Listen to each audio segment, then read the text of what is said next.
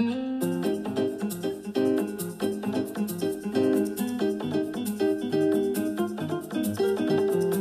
リエイティブマインドセット。誰もが想像力を持っている。時に大人になった私たちはそんなことを忘れてしまうことがあるかもしれません。このポッドキャストはそんな自分たちを思い出し変化が激しい世の中をクリエイティブに楽しみながらそして自分らしく活躍するきっかけになればと願ってお届けします。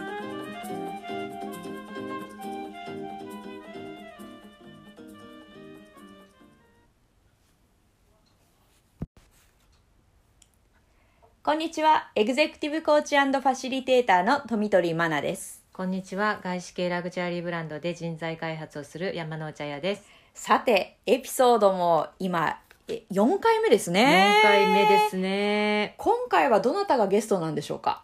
なんとうん。我々のうん。このね、ポッドキャスト最初から聞いてる方はウェルカムのね、ははい。あのイントロのところで、はい。なんか NLP あありましたね。ありましたね。ググってくださいはいって。言って、あやさんがググれと。はい言った。あの NLP のうん。実は日本のはい。草分け的存在である鈴木真一さんをお呼びしたいと思うんですよおね、ーはいはいそうですねもうすっごい楽しみなんですうよ、ん。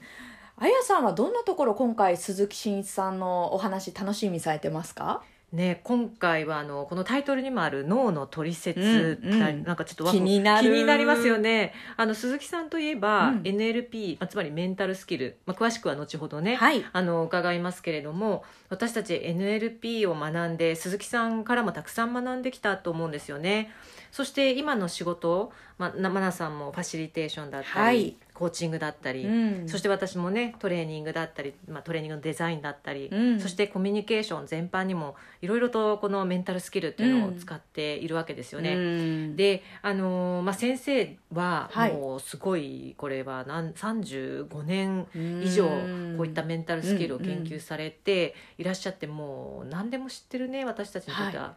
人なんですが常に学び続けている、うん。その先生が人の成長とか、うん。まあ、この変容今回こうねそうですね。あのクリエイティブに変容していくとか、そういったところについて少し分かりやすく説明してくれるのが楽しみですね。ああ楽しみですね、うん、マナさんもね、うん。鈴木さんから学んでますよね。そうですね。はい。私はですね、えっ、と、まあ、あやさんと一緒にアメリカで初めにコーチンあの、うんごめんなさい。NLP ですね。NLP NLP をあの一番最初のコースを学んでプラクティショナーというコースを学んでいるんですけど、そこから一旦 NLP はちょっと小休憩をしましてコーチングの学校に行きコーチングの深掘りをしてたんです、うんうん。でその間にもうあやさんは鈴木先生に出会っていて、うん。あの一緒にコースコースを受けられたりいろいろしている中で私は飲み会要員のような、うん。あのうん飲み会の時だけなぜか普通に存在してる。鈴木先生は知ってましたよね。知ってました。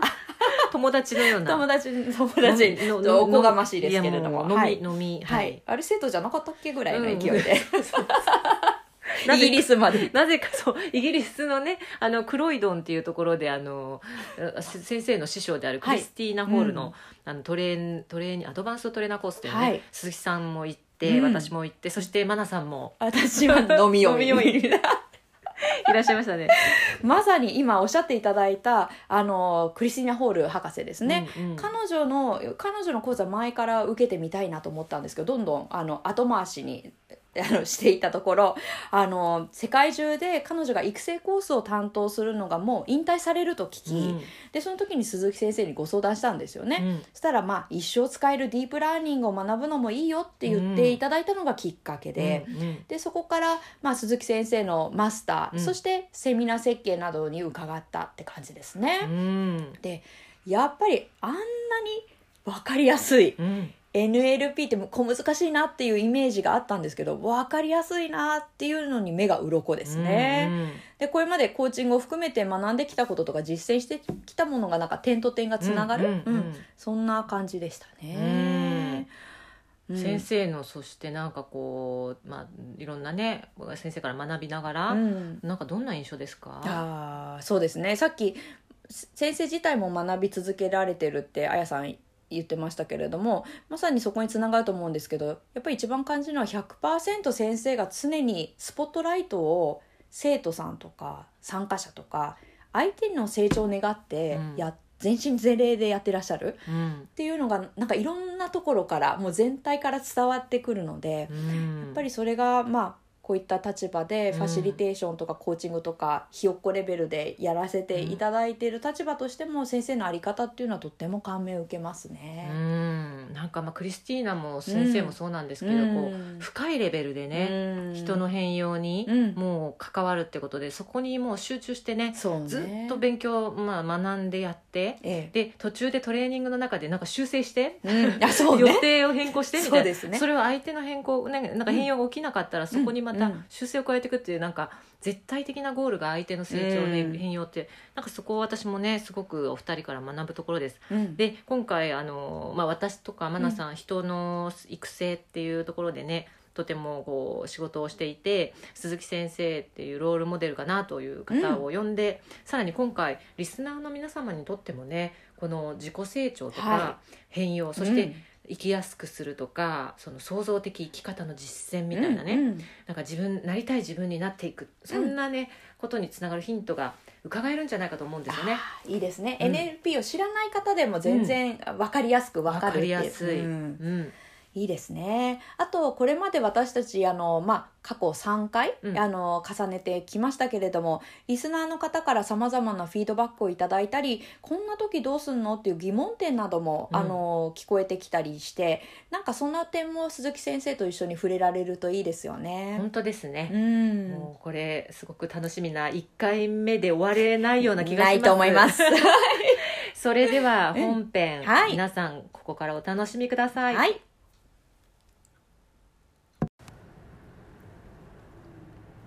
鈴木先生ようこそ本日ありがとうございます。こんにちは。ようこそ。もう本当にワクワクですが、うん。あの本日 すみません。鈴木先生といえばもうあのイン NLP の草分け的存在でいらっしゃるんですが、私たちにとってもねもう長年先生していただいてるんですが、うん。NLP ってあの、まあ、神経言語プログラミング非常に分かりにくいタイトルなんですがこれ一体何なのかっていうところ NLP について全く知らないリスナーの方もいらっしゃいますのでぜひちょっと分かりやすく教えていただければなと思うんです。先生お願いできますか？はい、えーそれでは NLP を分かりやすく喋ること自体がちょっと難しいんですけども。そうですね、簡単に言うと、えー NLP っていうのは人の研究なんですね、で私たちが物事をどう理解するか物事をどう体験するかというそのプロセスの中でね、えー人は五感とか言語とか、はい。あるいは人それぞれの学習の仕方っていうものをどんなふうに使ってるのかっていうそういうさまざまな角度から人を研究した学問になります、はい。えーで今日はですね特にえータイトルからしてですね、えのー脳。のうん。取扱説明書っていうことですすから はい、この脳の取扱説明書という観点に沿ってね、はい。えー人が脳を使ってやることといえばこれ学習ですから、うん。あの人の学習というところを中心に、えー分かりやすくお伝えをしていきたいなと思いますありがとうございまあす。りがとうございます。ね、人なんかこうすごくこの今からね、うん細かく具体的に聞いていくんですがその前に、先生はどのようなきっかけで NLP に出会いそしてどのようなことを今されてるんでしょうかそしてまた NLP ってこうリスナーの方はねどんな一体場面でどんな人たちが使ってるんだろうっていうの興味あると思うんですけれども、うん。その辺について教えていただけますか？そうですね。じゃあそのことをねお伝えしていく前にえー NLP のことを学ぶことっていうのはやっぱり役に立つわけです。はい。うん。でこのことはすごい大事なことでそもそも自分って誰だろうかとか、うん。自分ってどんな人ってことを考えていくにあたってね実はこれ全部私たちの頭の中脳みその中で行われていることなんですよね、まあ、最近はねいろんな考え方もありますけれども基本私たちイコール脳みそうん。っていう考え方で合ってると思います、うん。うん。なので自分の脳を知ることあるいは脳について知ることっていうのは実は自分を知ることにつながってるってことですね。うん。でそんなことについてねこう私がどっからこういうことが始まったかっていうとですうんうねん。もともとは二十歳過ぎの頃もう随分昔になりましたけど何年ですか？35年以上前になりましたけれども、はい。えー、まだ大学生でした、うん、で私の友人がいわゆる心理療法の勉強してたんですが、うん、彼がいろんな海外で勉強してる中で、この NLP に出会ってカナダ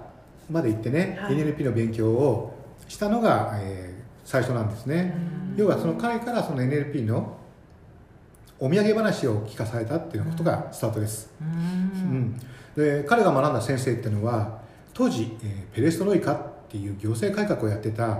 これはなんとソビエトですね、のクレムリンで、ゴルバチョフ大統領っていう人たちにも NLP を教えてたって人でね、うん、で私だってそれすごくねあの大きな引きになったんですね、うん、そんな人が勉強してんのこれみたいな形でね、でさらに、えー、私がその後で参加した。これはどちらかというと心理系のセラピーとかカウンセリングをベースのワークショップだったんですけどそこでお部屋が合宿所がご一緒だった、う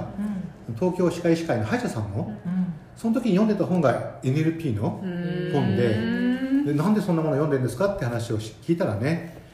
患者さんとの治療の際のこう言葉のかけ方とか、うん、どういうふうに関わるかっていうことで相手のこの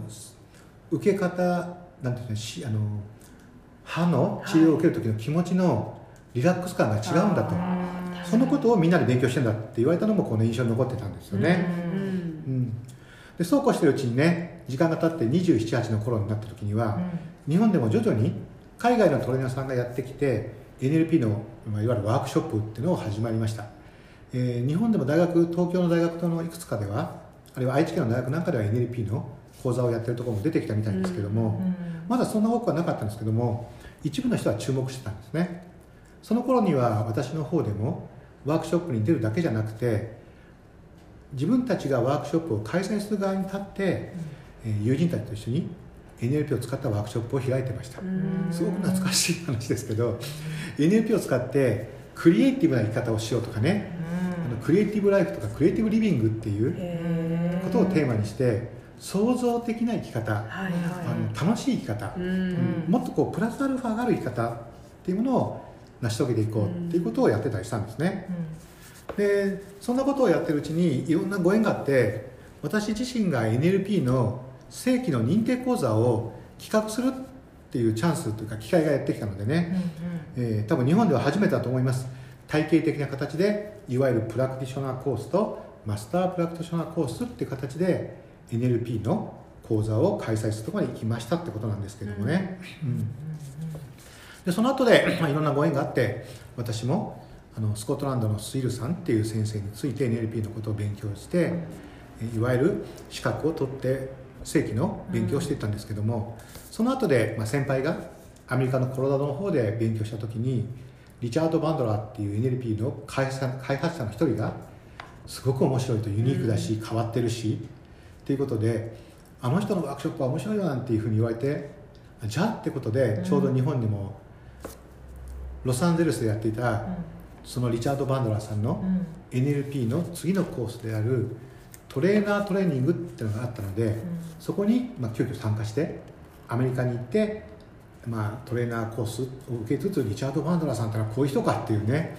もう聞きしに勝る変わった人だって。なんかね噂には聞く。そう。だけどものすごいこう悪魔的なまさにこうデモニッシュな魅力があるっていうかね。こう特別な人なんだなっていう雰囲気満載の人だったんですけど。そこで、えー、受けて、まあ、いわゆる正規の資格を取った。でそれが1998年私が35歳の時でした、でびっくりしたのはその時にはアメリカのマイクロソフトって会社からいわゆる部長さんたちが、いわゆるマネジメントの力を伸ばしたり、プレゼンテーションの力を伸ばすためのトレーニングとして NLP の講座を会社から彼らの言葉からは受けさせられてるっていう、はいはい、うん、あるいはあのあれは確かメキシコだったと思いますけどメキシコの私は知りませんけど有名だっていうテレビ俳優さんが、英語わからないからって言ってパーソナル通訳をつけて なんかいつもそのパーソナル通訳が横に座ってるんですね。でそれを通して NLP を勉強してたっていう。だ何があったかっていうと世の中ではこれとても注目されてるんじゃないかっていう、うんその時でも8カ国9カ国ぐらいが来てましたからすごく楽しい時間でしたね、うん、うん、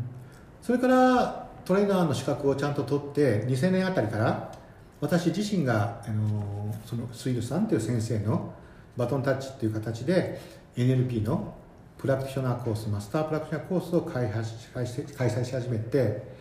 2020年からはトレーナーズトレーニングってことを始めてるっていう形でね、まあ、いわゆるその辺りから現在に至るまでずっとなんか NLP のその正規の認定コースを開くということになってねこれ自分が NLP の勉強を始めた時には考えてもいなかったことですけども随分 NLP っていうものを長くこう関わることになったなって感じはします。うん、うん、で今はこういったあの自分自身が得た経験っていうものも含めてですねこのそういった背景を使っていわゆるコーチとかカウンセラーっていう心理系の専門家の方たちあるいは実業家とか起業家とか経営者って方たちに NLP を使ったある種のマインドセットとか考え方あるいは今日のテーマであります脳の取り扱いの仕方とかね自分自身とどう関わっていくかっていうことをお伝えしたいとかあるいはプロの講師を育成したり企業さんの中ではコミュニケーションとかチームビルディングとかあるいはメンタルスキルを応用して個別のテーマに沿った組織向けの研修も開催しているということになりますね。うん、長いヒストリーや。すごい本当先生。なんか先生に聞けば何でも出てくる、うん、もうドラえもんのような。本当ですよ、ね、なんかの感じなんですけれども NLP を学ぶ方あの先ほどね、さまざまな方がさまざまな国からいらしてたっていう方とおっしゃってたんですけども、どんな方がいるんでしょうか？私とかマナさんのようなもちろん人材育成系の人っていうのもいると思うんですけれども。うんうんあのいろんなワークショップでで会う方、うん、特に、あの NLP を専門的に勉強するっていうとなんとなくこうセラピストとか、うん、あるいはコーチとかね、うん、そういう人かなと思うと実はそうでもないんですよね、はい、私もこれまで何回か外国で勉強したりとか、国内でもいろんなワークショップに出ましたけれども、来てる人特に社会的な立場ってもうものすごく多岐にわたってて、のお医者様もいれば学校教育者もいればあるいはこうシンガーってこう歌手の人ですよね、うん、そういった方もいれば事業家経営者もちろんいます。それからプロのスポーツ選手を支えるメンタルトレーナーの方もおられます、うん、それから体を使ってやる、まあ、あの前回にもあったねゴングメディテーションもちょっと近いかもしれませんけど、うんうん、体とかこう意識を使っていくような、うん、あの世界えー、特にこうボディーワークをやってる先生方もおられましたし、それからねもっと言うと役者さんでもおられましたし、あとはあのセールスとか、接客に関わるビジネスの世界でやっていきたい。さっきのマイクロソフトさんもそうですけど、そういう方たちもおられますね。だからあのマネージャーの方たちも結構来られます。うん。なんかセールスっていうところでは実は私、はい、あのね数年前にあのお世話になったといいますか我々私前に勤めていた会社と、セールスの,、あのエキスパートの人たちへのセールストレーニングという一環でねあのこの NLP の要素を取り入れて NLP とはお伝えしてないですけれどもこの NLP 的なものを入れましたよね、うん、そうですよね、うん、もう最初にほらやるお相手の方が、うん、なんていうんでしょうセールスとしてはものすごくレベル感がある方たち。そうですね、うん、すごい超、まあ、一流とか一級の方たちっていいと思言っていいと思うんですけど、はい、でさらにねセールスの方たちってある意味でセールスの世界の力を持った人のお話は聞いてくれますけど割と門外漢の話は聞かないとかね。いやでもあの彼らにとってはすごく、まあ、売れる彼らとはいえ苦手なお客様とかどうしてもなんかうまくいかない方っていたいるなっていうそのなぜか苦手っていう人への対応があのこの研修を通して少し見えてきたとか、ね、そうですよね。だから、最初あやさんからこういった方たちが参加者ですって言われた時におおと思いつつ、うんうん、でもやっぱりそういった方たちにもやっぱりその人としてのその人のレベル感としての得て増えてがある、うんうん、でやっぱり苦手なものがあったりする、うん。うん、で努力はしてるんだけど「てんてんてん」ってのある時の切り口っていうものを、うん、NLP を学ぶことでそうかっていう形で自分のスタイルを変えちゃうんじゃなくて自分のスタイルをさらに補っていく形で、うん。うんより広げていくことができるっていうのは広がってたですね、うん、あの参加意欲の高さと合わせてね、うん、あの本当にやってて楽しかったです、うん、はいありがとうございます。えーと、私たちはポッドキャストでは毎回ゲストスピーカーをお呼びしてその方の生き方やクリエイティビティとマインドセットについてお話を伺ってきました。ゲストスピーカーの方々と話して感じるのが皆さんあこんな視点で物事を見るんだとか、そういうふうにアイディア考えたりするんだっていう考え方や物の見方がすごくユニークでいらっしゃる方がとっても2名多かったんですけどこれってそれぞれが持つマインドセットと関連するのかなっていうふうに思っているんですけど、先生そもそもマインドセットっていうのは何でしょうか？そうですね。まさにこのマインドセットっていう言葉で表現されていること自体が NLP っていう学問がすごく得意にしてるところだと思います、うん、あのいろんな見方とかねビジネス的な用語とかもありますけども、えー、ここではね一旦今日は個人の方っていうところで見ていくとするとですね、えー、大きく言うとマインドセットっていうのはその方その人なりの考え方やものの見方捉え方の癖のことですね、うん、でどういうことかっていうと私たちは生まれた時っていうのはある意味で素なわけです、うん、まあ、ある意味でどんなキャラにもなりうる可能性を持ってる、うんうん、でも実際そうはないですよね。生まれた時にいる例えばご両親とか、近所のおじちゃんおばちゃんとかね、はい、あの仲間たちとかっていう、そういう環境っていうもの、そういう世界の中で私たちはいろんな経験を積んでまさに学習するわけです、うん。これはありこれはないとか、これはいけてるとかこれはいけてないとかね。そんなことを学習していってもうほとんどのことはいちいち覚えてないです。無意識の中にある。で結果的に今私たちはその学習の結果としてこれはありこれはなしとかそれはあの OK それはダメとかもっと言えば私はこんな人あんな人じゃないとか、うん、うん。うん、そういう自分自身に対するイメージまで意識することなく実はもう決めてるわけですよね。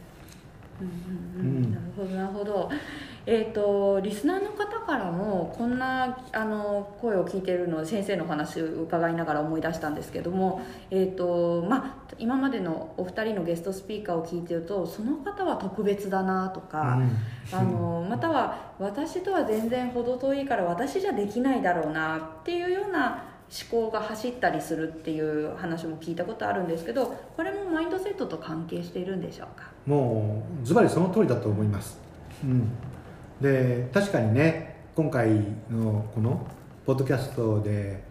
あの参加された方たちのねお話聞いてると、うん、私も素晴らしいなと思いますし、うん、いや本当にねずっとこれは思います本当に。情熱がありそして柔軟性がありね輝いてるっていうかねそういう方を見れば見るほどいいなと思いつつ、うん、私とは違うっていう気持ちになりやすいってことはね、結構あると思います、はい、でここで気づいていただきたいのは、そもそもそういうふうにあなたを思わせるあるいはあなたを考えさせること自体があなたが無意識の中で学習したそのマインドセットの、まあ、結果だっていうことなんですよね。うん、うん、でだからあの私たちはね実際に本当に自分がどれくらい能力を持ってるかっていうことと関係なくそういったマインドセットによってね私はこうだとか物事はこうだっていうところから、実は自分の色合いを勝手に決めちゃったりとか、あるいはもっと言えば能力さえも決めていく。今回であればこのクリエイティブなものの見方っていうものは自分にはないないんだよとかね、ああいう人しかないんだなんていうふうに思っちゃうこともあるわけですよね、でもこれはマインドセットの結果ですから例えばねあのある方がたまたま関西で生まれてね大阪で育ちましたと、うん、そうすると、まあ、これ一つのパターンですけど大阪の方っていうとなんとなくこう賑やかだったり楽しかったりするイメージありますよね。そのそもそもですよ。本当にそうかどうかわからないけど、はい、大阪の方はみんななんか面白いことが好きなんだっていうようなふうに思わされてること自体が一つの私たちのマインドセットの中に入ってるわけで、うんうん、それくらい大阪に生まれるとある種の考え方としておもろいことが好きとか、うん、楽しくなきゃあかんみたいな気持ちの人だよねっていうふうにあるいは大阪人やからっていうようなことすら思ってく。る、うん、でもそれはもし同じ人がたまたまねそこではなくてちょっと昔のあの東京とかねの下町とかあるいは江戸っ子がいっぱいいるところに生まれれば、うん、おもろいことが最高やって言ったら人がね「手やんでなんとかじゃ」とか言ってね「江戸っ子は意地張るんじゃ」とか言ってね「あんたそんなんじゃ楽しくないぜ」って楽しいことなんかいらねえみたいなね、江戸っ子っていうのは意地が大事よみたいな話になってる可能性はあるわけで、はい、それ本来その人が持ってる能力とは関係なく、その人の癖がその人がどういう人であるかを決めてるだけではなくその人の能力が発揮できるかどうかすらも制限しちゃってる、っていうところはありますよね。うん。で付け足して知っておきたいことっていうのはマインドセットっていうのはも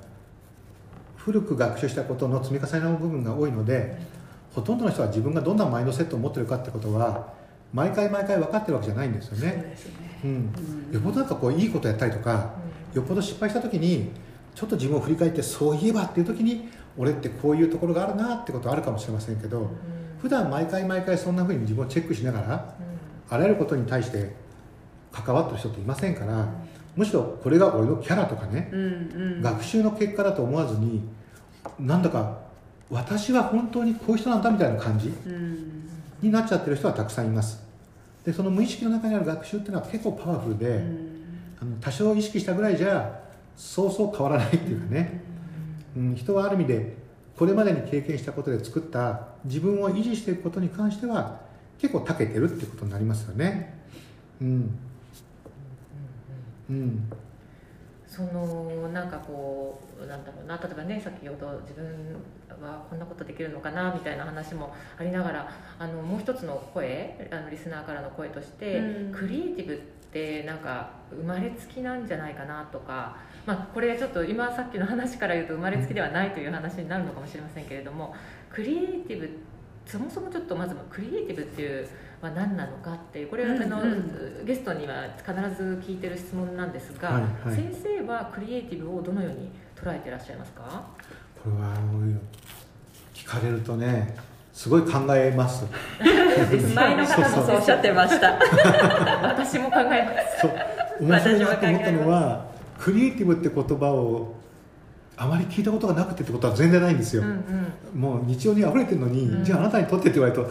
助かるっていうね、うん、そんな感じがする言葉だなっていうところで、うんうん、だからまさに自分自身が持ってる、うん、あの心の中の学習をちょっと振り返ってみたんですけど、うん、いろんな人を見た結果も含めて、私が思うクリエイティブっていうのは、えーと、4つあるんですね、はい、で1つ目は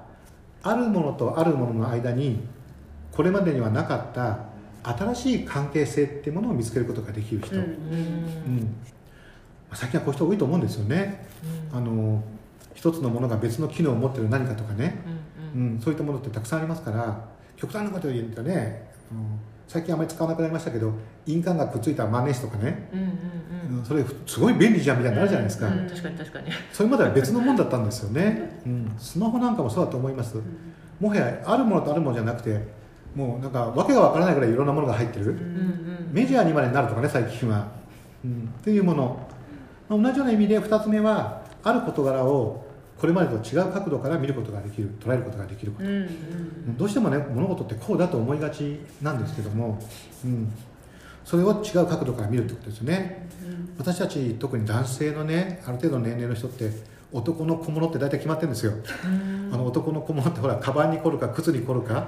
あと何でした腕時計に凝るかとかね、はいはい、私もなんかねあの腕時計に凝ってみようかなんて思ってねそうすると時計屋さんに行くわけでデパートとか行って何か、まあいい時計からねあのすごく高い時計までありますけどやっぱりけどねそれってやっぱり時計なんですよね。私が見てるのは時計としか見てなかった。でも友人に言われたのはだったらアプローチ買ったらいいじゃないですかと。何でもできますししかもあなたの健康まで守ってくれますよと。鈴木さんのあの健康管理ができる時計ですって言われてね。あ確かにと思ってそうするともうただ単に時間が測れるものだけじゃなくて腕時計ってものの角度を変えてそれをつけてるだけで自分の健康管理もできるあるいはポモ道路もできる。もうこれがいいだとかね思えてくる。だからこれを作った人はすごいなと思いましたから、うん、それから3つ目は今度は自分自身にとってのことですけど自分にとってそんなことはありえないということに対して積極的にイエスっていうことが言える、うん、難しいですね。ですね。できれば面白そうじゃんとかね、うん、興味深いじゃんとか言いながら言えるといいなと思います、そういう人はね、鈴木さんどうですか？男の人だけどたまにはスカート履いてませんか？いいじゃんとかね。六本木とか行くとねおられますけどね そういう方ね。袴ってねスカートみたいなもんでしたからね。そう私の知り合いでねアメリカのパロラルトの方にいる人は、夏休みもう何年か前ですけど、えあのー奥多摩の方でキャンプやった時に、あのー和服で来たんですよ。ええ羽織袴で。ああ素敵じゃないですか。そうでそれで一晩過ごしてそのまま成田から帰ったら学会に行くからってねコンピューター関係の人だったんですけど この格好で帰るんですかとそしてこの格好で学会行くんですかってその通りみたいなね。できないねって言ってましたけど我々。あの時我々もまたねちょっとクリエイティブな能力かけてましたね。あるのかそんなことかと思いましたけど、すごかったです本当に。それでね4つ目は、うん。あのーそういったことを持った上で今度は逆に聞こえるかもしれませんけど世の中にすでにあるものとか世の中の仕組みとか枠組みってことをちゃんと理解できていること。そういったものがあるっていうことだと思います。特に4つ目はねなんか普通の常識とか良識とかっていう部分にも関わると思うんですけど、そのことがあるとそのちょっと高が外れたようなものとかうん。普通じゃないものを使っていくことができる力になると思います、うん。アイデアを実践とか実際に移すっていうためにはやっぱり世の中のことを知ってることも大切かなと思ってですね、なるほど。うん、深いですね。うん。深い話からそして今なんかクリエイティブはっていうところの次にそのクリエイティブは生まれつき、まあ、ではないんだろうということはちょっと分かってきたんですがそれって開発できることっていうことですかね？うん、うん。そうですね。あのもちろん生まれつきとしか思えないっていう人もいると思います世の中には、なんか天賦の才って言葉があるように、うん。こう私たちのようなメンタルスキルの、まあ、メンタルトレーナーとかが一生懸命考えてももはやよくわからんっていう人もねいないわけじゃないです。うん。でもそういう人は一握りだしあの誰もがそこに行きたいわけでもないと思います。むしろこのクリエイティブな才能とか力を伸ばしていきたいっていう自分のフィールドの中で見ていくのであればあのクリエイティブな人って言われてる人もその多くはどこかでさっきのおもろいものを見る癖をつけたりとかあのある意味で頑固なものの見方っていうのを学んだようにそういったものをパターンとして学んだわけですよね。だからそういうものの見方とか考え方のある意味で枠組みとか観点とか視点っていうのは後からでも十分学べます。うん。うん。うん。うん本当にさまざまなクリエイティブがあるっていう感じですかね。そう思います、うん。実際に今回のこういうすごく興味深いこのポストキャットでやっておられるようなこのプログラム自体が多分これからうん。お二人がどんどん聞かれていく中ではい。いわゆるあの日本とか日本だけじゃないフィールドも含めてそしてまたいろんなフィールドの中で活躍している方が持っておられるクリエイティブっていうものは何なのかとか、そのクリエイティブっていうものを支えているエッセンスっていうのは何だろうかっていうことを多分たくさんたくさんうん。解き明かしていくことになると思うんです。私それをすごく楽しみにしてるんですけど、だから本当にそういうことになっていくと思います。ここでその要素っていうのはどんどん溜まっていくんだと思います。うん楽しみですねますます。いろんなお話をお伺いできるのが、うん。ここであのちょっとまたリスナーの方あリスナーの方ではなく今度はあの私が直接企業の方でお伺いしているお話を先生にちょっとシェアさせていただきたいなと思っているんですけれどもよく企業の責任者の方とかとお打ち合わせしているとはい。例えばなかなかうちの社員からアイディア出ないんだよねとか、または、えー、と違う分野からのヒントを得るのが苦手で自分だったらこうやって応用するのにってその方は思ってらっしゃるんですけどなかなか社員の方が同じパターンから抜け出せないっていうふうなご意見を聞いたりします、はいはい。でその時に先生に以前私お伺いした脳のサーキットの仕組みのことを思い出しているんですけれども、うんうん。あの話またちょっと詳しく教えていただけますか、うん。まあ、サーキットっていうのは例え話ですね。いわゆる脳の中に一つのこう回路があるというふうに思ってみると分かりやすいということです、うんうん、私たちは先ほどの学習の結果として自分の考え癖とかものの見方の癖がある。なので普通に暮らしているといつもそのパターンを通してその回路を通して情報が回っていくと、うんうん。そうするとその回るたびにその回路が強化されて、えー使われているものがこう強化されていって自分はこうだなとか物事はああだなっていういつも通りの発想とか、うん。いつも通りの視点ってことになるから結果的にアウトプットしたりするものもいつもの視点いつもの考え方の結果が出てくる。うん。変わらないなお前とかね。うん。あるいは自分自身も考えているんだけどっていうことが起きてしまう、うん。考えてるっていう努力は多分正しいことなんですけど、うん。努力の仕方がうん。無意識の中で脳みその中にあるそのこれまで通りの回路を通ってるのでこれまで通りになっちゃう言い方変えるといろんなファッショナブルな格好をしようとかおしゃれしようって言うんだけど例えば男性の方だったらはい。でもなぜかいつもね気が付くとなんか紺のスーツを着てるみたいな、うんうん。で場合によってはあのいまだになんかなぜか俺はレジメンタルみたいなね。ここの格好から抜け出せないみたいな。いろんなものがあることは分かるんだけどなぜか自分はいつもレジメンタルみたいになっちゃうとかね、うん、なるほどなるほど。ということはやっぱり回路がんの中の電流が流れてるのが少ないとやはり違うことをと考えついて紐付けたりとかひらめきが起こりにくいっていうことですね。うんだから分からないわけじゃないけどみたいになってくる、うんうんうんそうすると新しいそういう捉え方の癖とかあの考え方の癖をつけるためにはその新しい回路に電流を流してあげなきゃいけない。つまりそういう考え方とかそういうものの見方でこの暮らしてみる、うんうん。あるいは仕事をしてみるっていうことを何度も何度もやるわけですよね、うん。まあ俗に言うあの新入社員の方があの会社に入って、はい。あの社会人っぽくなるっていうのはそういうことでね、うんで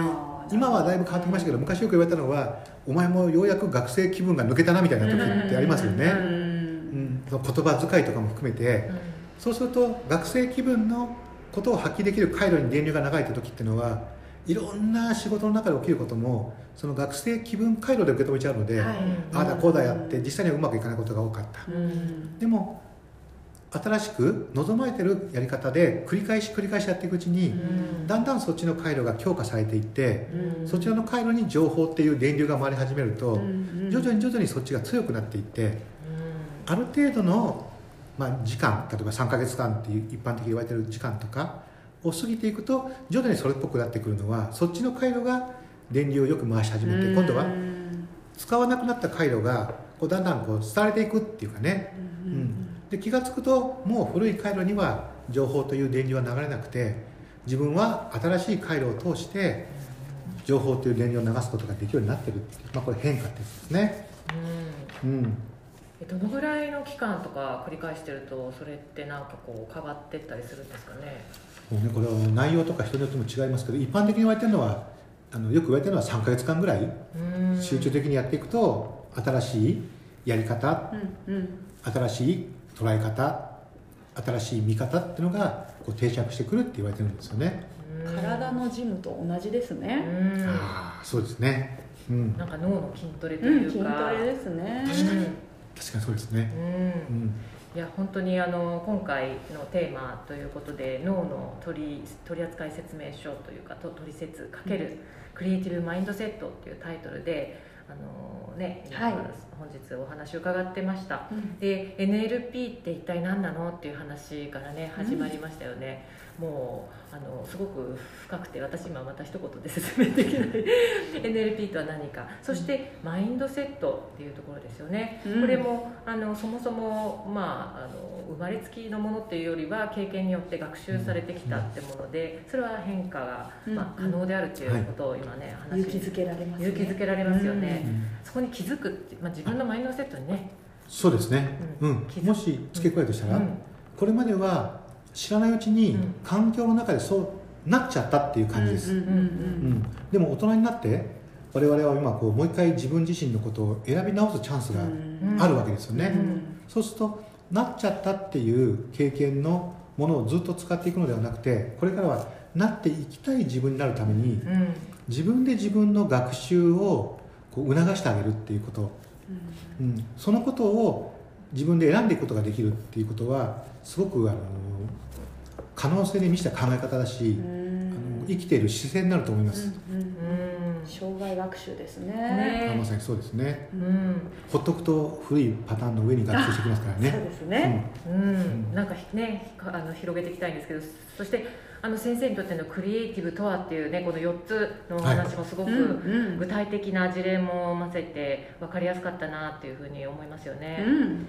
さらにはそのクリエイティブを実践するっていうところであのマナさんのねあのまあ、事例というところで脳のサーキットの話がありましたけれども、はいうん、このクリエイティビティを発揮するためのその脳トレというか筋トレといいますか 3, 3ヶ月ぐらいのはい、あの癖づけっていう仕組み作りみたいなところもすごく重要なんじゃないかっていう話が今出てきました。でということはなんかこうマインドセットもやはり拡大拡大というか開発できるしクリエイティブもまあ、自分の中にあってまたそれも学習できるっていうところになるかと思うんですが、なんかちょっとこう具体的な NLP 的な例というと変ですけど例えばどんな方法でどういうふうにそういったものを学習できるんでしょうか？NLP では、私たちが持っている学習の能力ってのは高いというふうに考えてるんですね、うん、でポイントは何を学習しちゃったかっていうことが今のアウトプットに影響してるっていうことですから、うん、新しいものを手に入れていくことっていうのはすごく大切だというふうに思えるわけです、うん、じゃあどうやってやったらいいかって言ったらね、うん、一番いいのはもう一度学習するために良いモデルを見ることです、自分が生まれ育ったね良くも悪くも父ちゃん母ちゃんとかあの近所のおじちゃんおばちゃんとかはねある意味で選べなかったわけですよね、うん、もちろんね深い考え方を見ると選んできたとかいうのあるかもしれませんが、まあ、なかなかそうは思えないっていう。だからそういうふうになっちゃった。でもここから先は選べるっていうのがありますから選んでいくことができる。としたらモデルを選ぶってことです。うん、うん、こうおおこのライブ感がね、ね、なんか今回は消防車です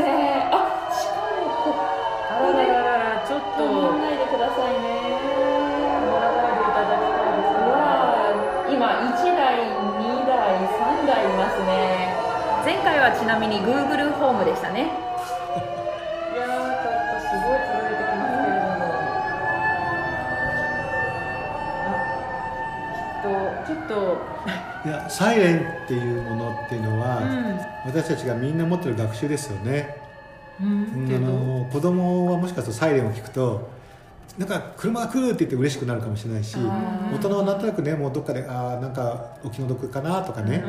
大事がないことになりますよねってことを覚えるっていうのもサイレン自体に特別な意味があるわけじゃない？確かに、うん、でも大人と子供は学習のプロセスが変わってくるからそうすると大人の方はね大事がないようにって思いやったりもすることが起こるようにこれも一つの学習だと思います本当に。今予期せぬあのサイレンですけど、うん、それは本当にそう思います、うん、子供ってそう思いません？だから「うー」とか言うと特に男の子とかね、うん、なんかこう見に行くぞとか言ってね、うん、そんなに喜ぶことじゃないんだよっていう。思うけどっていうのはありますよね、うん、すごい私たちの脳ってすごくショートカットで何かがね、反応反応しちゃってるんですね学習の結果。そう。だから私たちはね今の自分を維持するってことに関しては、かなり高い能力を持ってます、だけど問題というか課題は状況は変わっていくってことです、うんうん、それは今のコロナの時のような状況の変化かもしれないし、うん、あるいは会社の中でこうプロモーションっていうかね、こう自分が昇給したりとか立場が変わったりとかあるいはお客様が変わったりとか、うん、うん、その時に一つの学習しかないと太刀打ちできないこともあるってことですよね、その時に多分不利益を被るのは先方もそうだし自分もあんまりハッピーじゃない、よくね特に仕事の世界でもウィンウィンって言われますけど、うん、そういったことをやっていこうと思ったらまず自分がどういう学習のパターンを持ってるのかなってことに気づくっていうことをして、うんうん、そして広げていくべきポイントはどこかなってことを気づいてね自分で自分を育んであげることができるようなそんな目線があると何て言うんでしょう大きく話になっちゃいますけどなんか自分という人間が生きてることがちょっと楽しくなってくるっていう、うん、こともあると思うんですよね。でその時のヒントになるのがさっきちょっとお話をしたモデルを探すってことで、うんうん、なりたい人ってどんな人かなっていうことを探してみる。それはもう実際の人物でもいいあの歴史上の人物で憧れる人多いですよね、うんうん、特に日本だと織田信長とか豊臣秀吉とかっていう方も多いし、うん、あの一番ねやっぱりあるのは坂本龍馬さんみたいになりたいとかね,、ね。ああいうのもいいと思います、あるいはあの海外の有名な経営者とか私だったらバージンっていう会社のグループのリチャードさんって好きですけど、うん、そういう人が持っているものあるいはこれはもう漫画の主人公でもいいし、うん、映画の登場人物でもいいです。なんかもう「スター・ウォーズ」のジェダイに憧れた人でも構わないし、うん、でもそこに見えている特質っていうのがあるわけですよね、うん、それがその人その人をして素晴らしいなと思わせてるわけだから、そういったものを自分に学習させたかったらじゃああの人だったらどうするかなっていう、そういうふうにもしっていうところから、うんうん、その人の考え方やあとあのやってみるというのは振る舞いですね、うんうん、表情とか動きとかね、うん、うん、あの私の友人でこうジョージ・クルーニーが好きな人がいてね。だから時々ジョージ・クルーニーのようになってみるみた いなねもちろん縮尺とかだいぶ違いますけど。でもなんかねジョージ・クルーニーが持ってるこう、スマートな雰囲気はちょっと出る、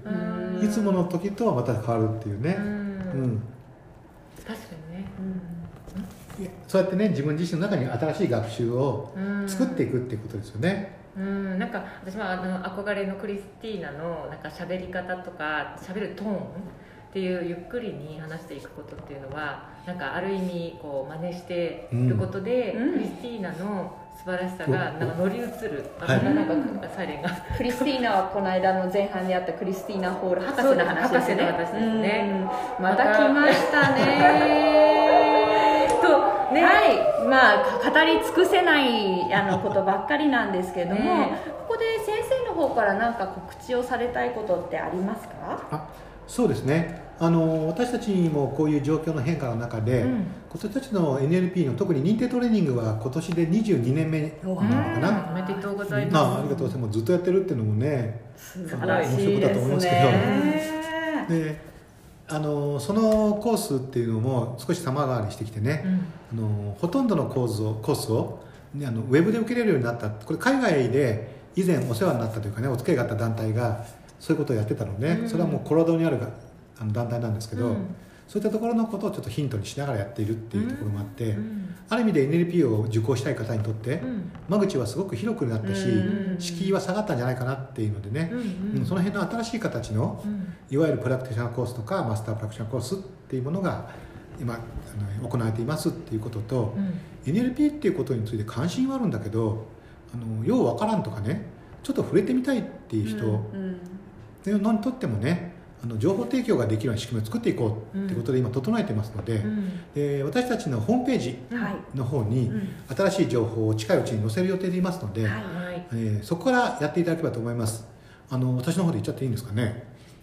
あ N あ私たちの方であのポッドキャストの方にも先生のリンクを貼らせていただきます、はい、ありがとうございます。皆さんねポチッと押していただくと、登録ができるぞと。あいいですね。LINE のね方でも登録できますよね、はい、そういったところから見ていただくと分かるようになると思います、はい、あの実際私がねこの間出版社の方と話しててびっくりしたのは、うん、今出した本が第8釣りとか言っててね、はい、全部で1万7000部ぐらい出てるらしいんですけど、うんうん。じゃあ1万7000人の受講者が来たかというと来てないわけですよね、うん、でも関心がある方にとって関心がある方はは多いみたいだと、うん、で評判もいいようだと、うん、でやっぱりそういう専門的なことを学ぶっていうことはもう少しいろんな情報も欲しいのかなっていうのがありますのでね、うんうん、その辺のことがもっともっと分かりやすく、うん、楽しくできるような仕組みを作っていきたいなというふうに思っています。楽しみですね、うん、先生にはいろんな切り口で NLP を、まあ、あの使うっていうことが本当に可能だっていうのをなんか今回伺えたなって、まあ、本当にいろんな、ね、職業の方にとって有効なツールなんじゃないかなというふうに思います。でもあのまたねそうですね。あのこの今今回お呼びしましたが また何回かゲストをお呼びした後に、はい、いろんな私たちも考察をしていきあのまたね疑問がふつふつと湧いてきた時に、うん、ぜひ鈴木先生にお話を伺う可能性がございますので ぜひご参加いただければと思います。よろしくお願いいたします、楽しみにしてます。お二人がねこう新しくクリエイティブっていうものを、こう分かりやすく世の中に伝えていかれるんだなってことに関してはものすごくワクワクしてますのでね。頑張ります、頑張ります、はい、先生本日は今日どうもありがとうございました。はいどうもありがとうございました。ありがとうございました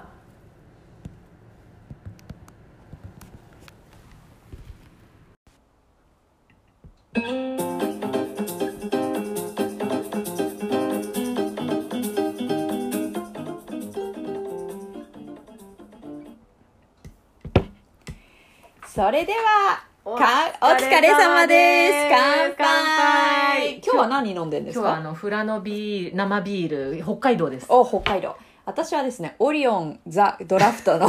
沖縄におります。日本列島をはい。横断して、ソーシャルディスタンスソーシャルディスタンスソーシャルディスタンスは旅行できないからね。そうね。気持ちだけでも気持ちだけであねのすごいハッピーな感じなんですよ。はい。いやでもなんか今日もねすごい充実のセッションうん。ですっごい面白かったですよね。楽しかったですね。あやさんはなんか何が印象的でした？いやもうなんかもうなん全てなんですけれども、うん。でも特に印象だったのが、うん。印象的だったのはあのマナさんのクライアントで、うんうんあのまあ、会社の中でねクリエイティビティとかイノベーションっていうかこうあ新しいアイデア生んでよみたいなはいはい。話の難しさっていう話からの先生が、うん。あのいや人っていうのはなんか脳のね筋トレして開発できるっていうのがあったんだけど、ううんちの会社でもねやっぱりこれホットトピックで、うん。なんかこう新しいアイデアにもっとね斬新なアイデアにオープンであれとかね、うんうん。なんかこう多様性をこう、えーなんていうかね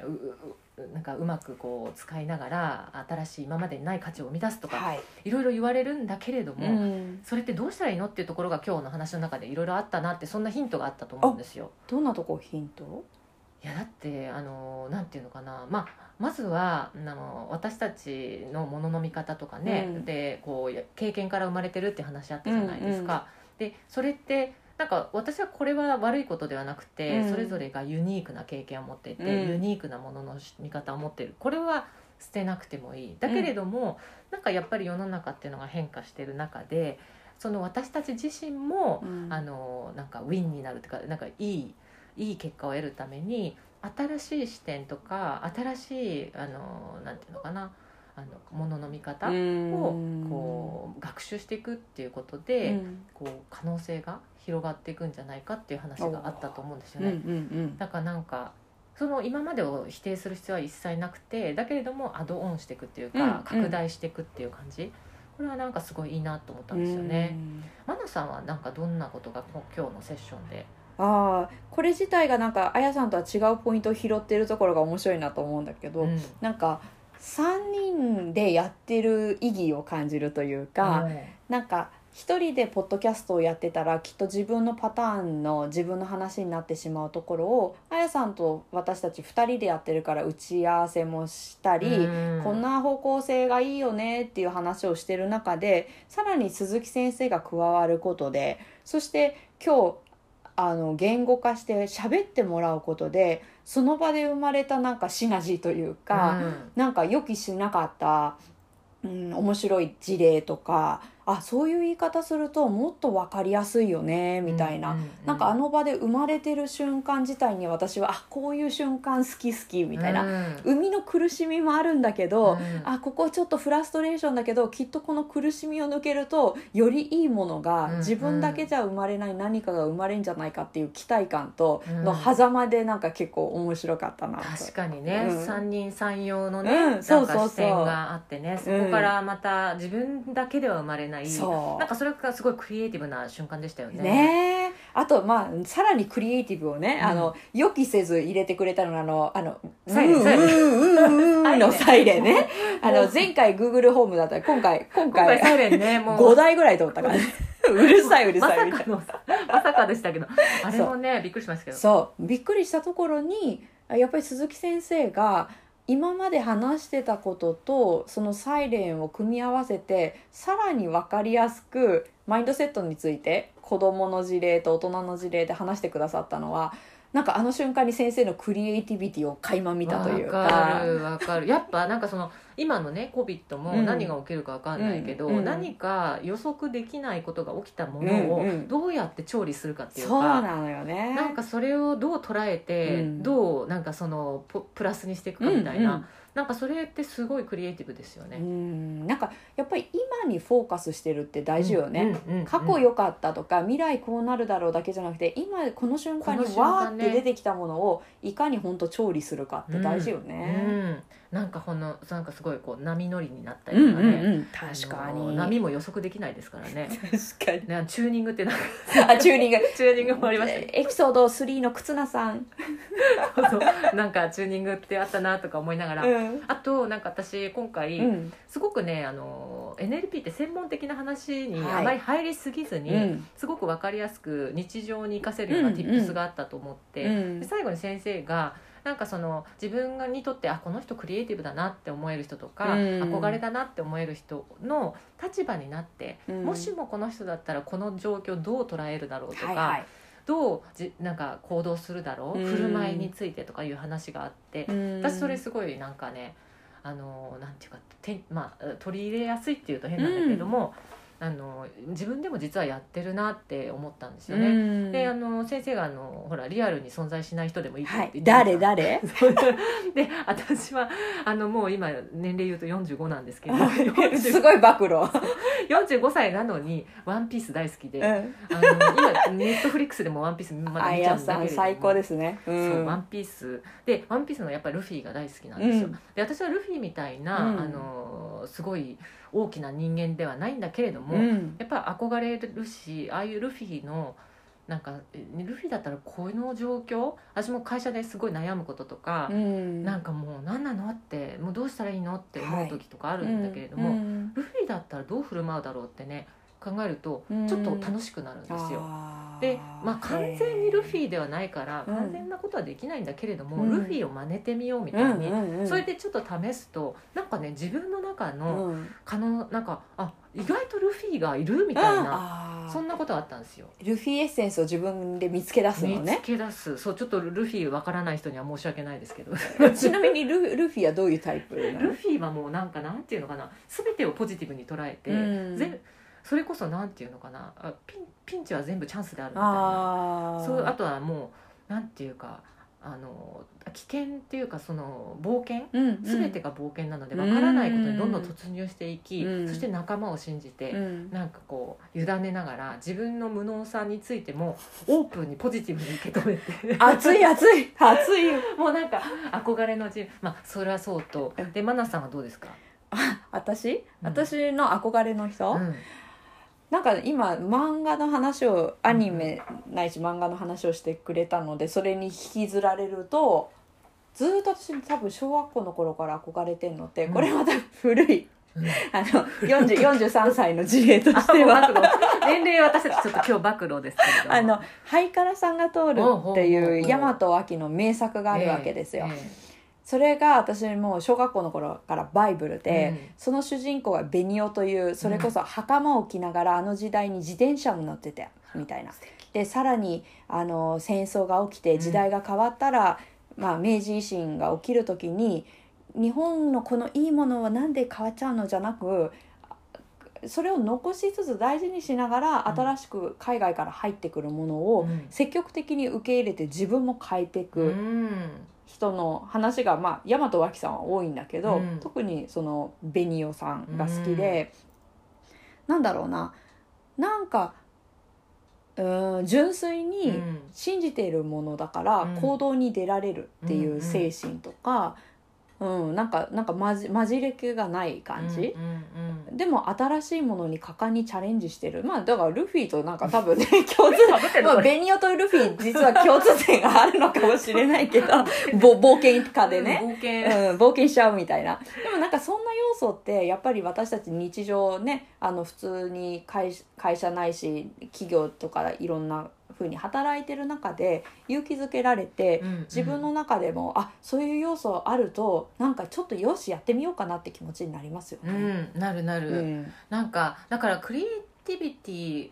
なんだろう今はねマイ私たちクリエイティブマインドセットっていうのでやってて、なんかすごく難しい何かをしなければ特別な何かをしなければいけないのかななんて思いがちだけど、うん。実はなんか本当日々のちょっとした意識づけとか、うん。もしも何々だったらみたいな、うん。本当にちょっとそういう自分のね、うん。あのーまあ、ちょっとした行動のうん。変化によって、うん。クリエイティブってすごくこう活性化するのかなって思うんですようね。んうん。いいですねいいですね。うんうん。それでさらにですねえっ、となんかあのほら脳を知るとは私たちを知ることって先生言ってたよね。そうそう。その言葉が私の中ですごい響いて、でなんかそういうことを知ることによってあそういえばの人間って脳のことってまだそんなに知ってないじゃない、うんうん。まだ未開発な部分その無意識の話意識無意識って今回 NLP の話で出なかったけど、うん。なんかそのところにまだまだ自分の開発されてない未開発のうん。ポテンシャルをすごく感じた。感じたようんね。うん。いやなんかだからなんか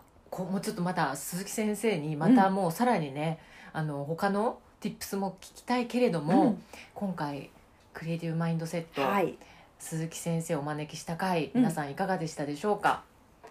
またねね次回も楽しみですが次回またね他のゲストを呼んだりするかもしれないし私たちのトークかもしれないしそうですね。ね、私たちもやりながら、うん。あのこの今っていうものを大切にしながら、今感じること、うん。そして、まあ、おそらく1週間後に感じることっていうのを、あの取り入れながら、うん。次の回を作っていけたらなと思います。はい。次もよろしくお願いします。お楽しみに。お楽しみに